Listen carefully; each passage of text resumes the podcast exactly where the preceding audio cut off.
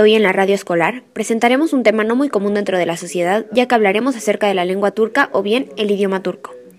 Si nos ponemos a pensar un poco, nos daremos cuenta que en la gran diversidad que reside en nuestro mundo, es el lenguaje el que permite tanto la diversificación como la unificación de cada cultura. De tal manera, es de suma importancia que, a lo largo de nuestras vidas, nos demos el pequeño placer de conocer un poco de las tantas lenguas que existen y existieron, no por el hecho de aprenderlas o dominarlas, sino para conocer la cultura a la que pertenecen. Ya que, recordemos, es gracias a la lengua que podemos expresar múltiples ideas, conocimientos y sentimientos.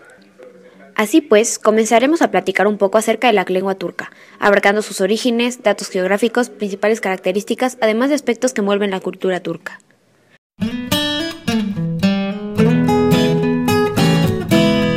es un estado ubicado en el sureste de Europa y suroeste de Asia que limita con el Mar Negro entre Bulgaria y Georgia y limita con el Mar Egeo y el Mediterráneo entre Grecia y Siria. Turquía está dividido en siete regiones. Estas son clasificadas por su clima, localización, flora y fauna, hábitat humano, diversidades agrícolas, transporte y topografía.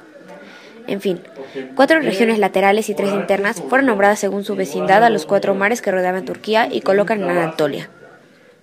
La mayoría de las fronteras de las ciudades están dentro del territorio de una sola región, pero a veces pueden estar dentro de dos, incluso tres regiones, tales como Sivas, Afión y Karamanmaras.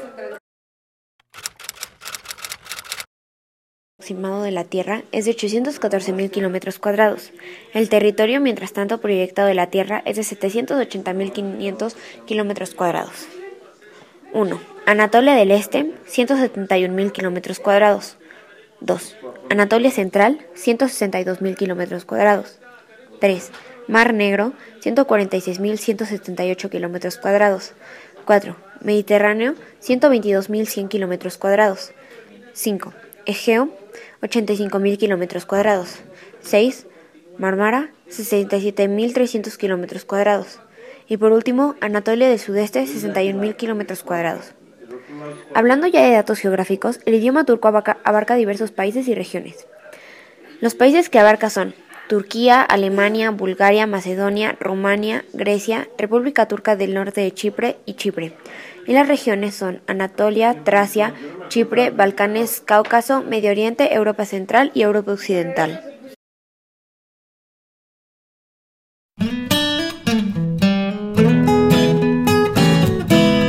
Hablantes del idioma turco. El turco es la lengua de la República de Turquía, la cual cuenta con 45 millones de hablantes.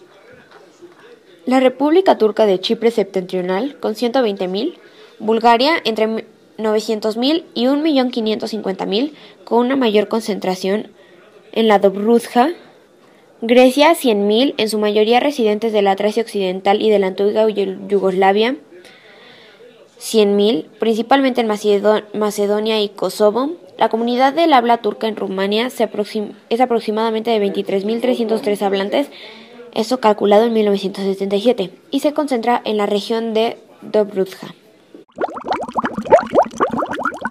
Ya que sabemos que Turquía está dividida en siete regiones y que existen distintas hablas, y después de varias investigaciones, podemos saber que el número de personas que habla cada lengua derivada del turco son Turco 55 millones, Gagauso 150.000, Azerí 25 millones, Turkmeno 4.5 millones, Kashkai 1.5 millones, Tártaro 300.000, Kazajo 12 millones, Kumik 280.000, Karachay-Balkaro 400.000, Urum 40.000 y Nogay 90.000.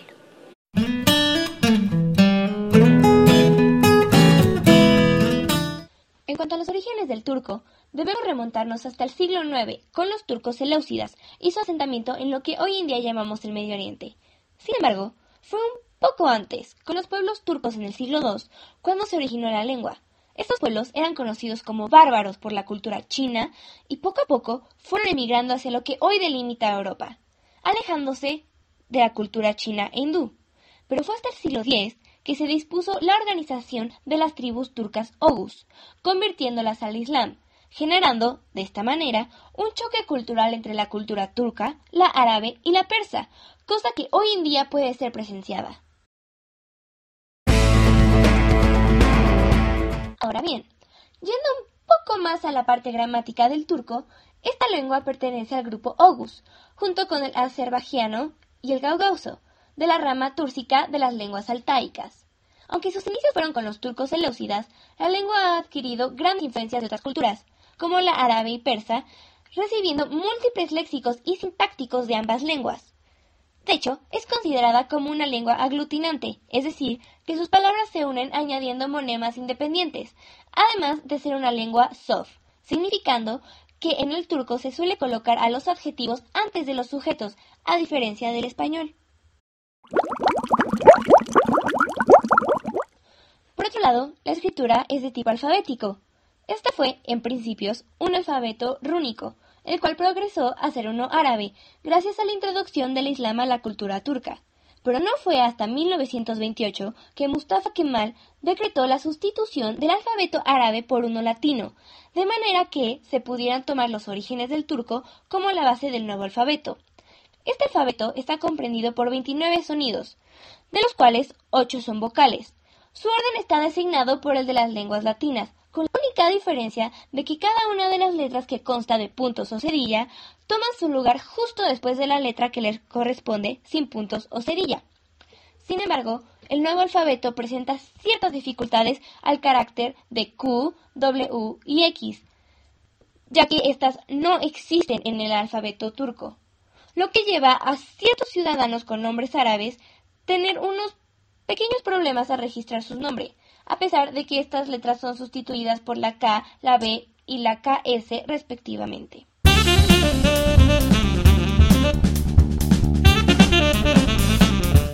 Después de abarcar un poco los temas de geografía y gramática, me gustaría compartir con ustedes un poco de la cultura turca.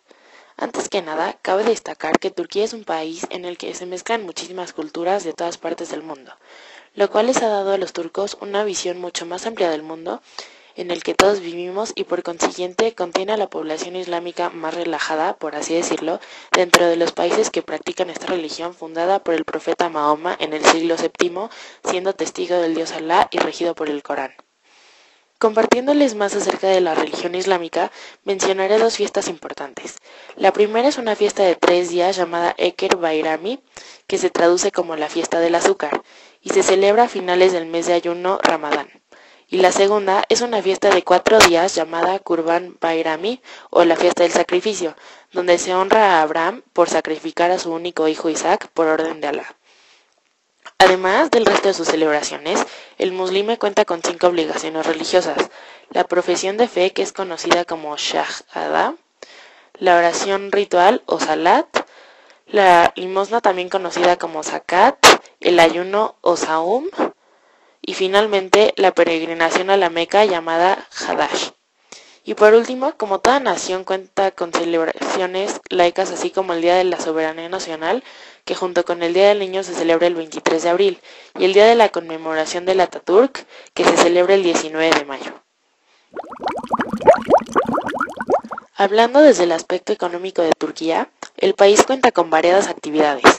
Sin embargo, la más importante y destacada es la producción de algodón, ya que se da tanto el cultivo como el procesamiento. Se cultiva tradicionalmente en Egeo, Atalya y Shukurova, donde se producen alrededor de 1.400 toneladas por hectárea, convirtiéndola así en el tercer país con la mayor producción.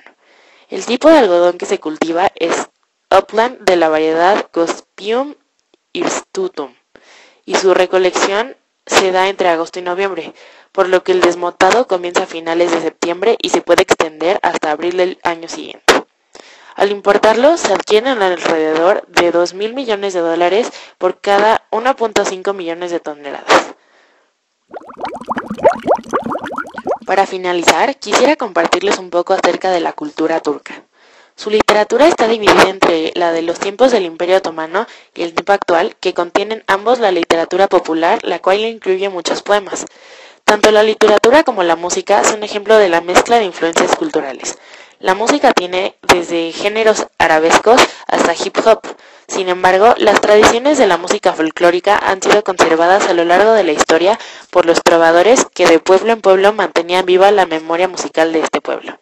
Y obviamente, como cualquier otro país o cultura, tienen costumbres como quitarse los zapatos antes de entrar a una casa, darle regalos de oro y joyas a la novia, los cuales pagan la fiesta y mucho más. que solo los hombres vayan a cafeterías porque las mujeres prefieren estar en sus casas, tomar alrededor de 10 vasos de té al día, colgar los Nazar Bonku, también llamados ojos de la suerte, en la puerta para ahuyentar el mal de ojo. En fin, la lista es interminable. 嗯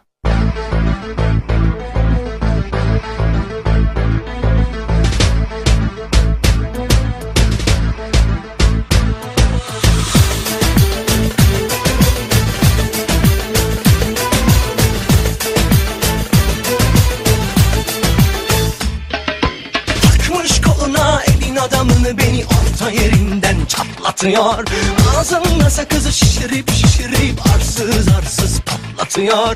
Biz böyle mi gördük babamızdan ele güne rezil olduk? Yeni adet gelmiş eski köye bak dostlar mahvoldu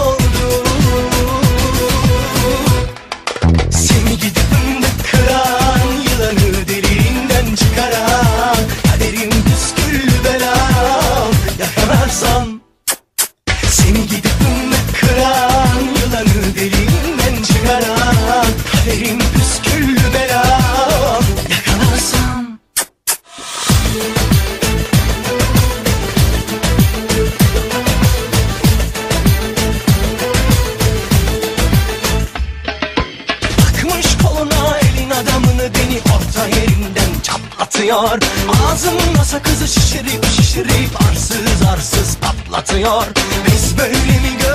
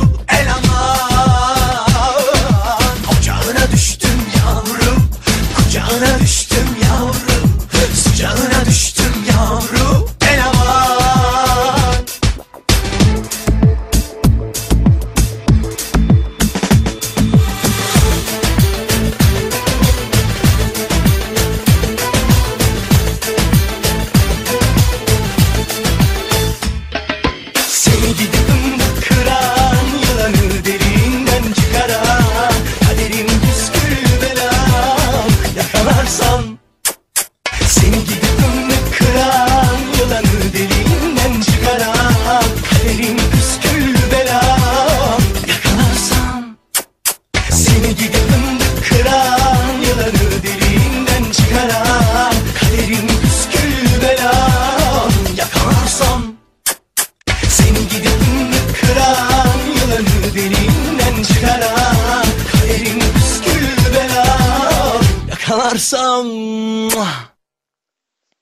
Y bueno, hemos llegado al final de este segmento acerca de este tan maravilloso país como lo es Turquía.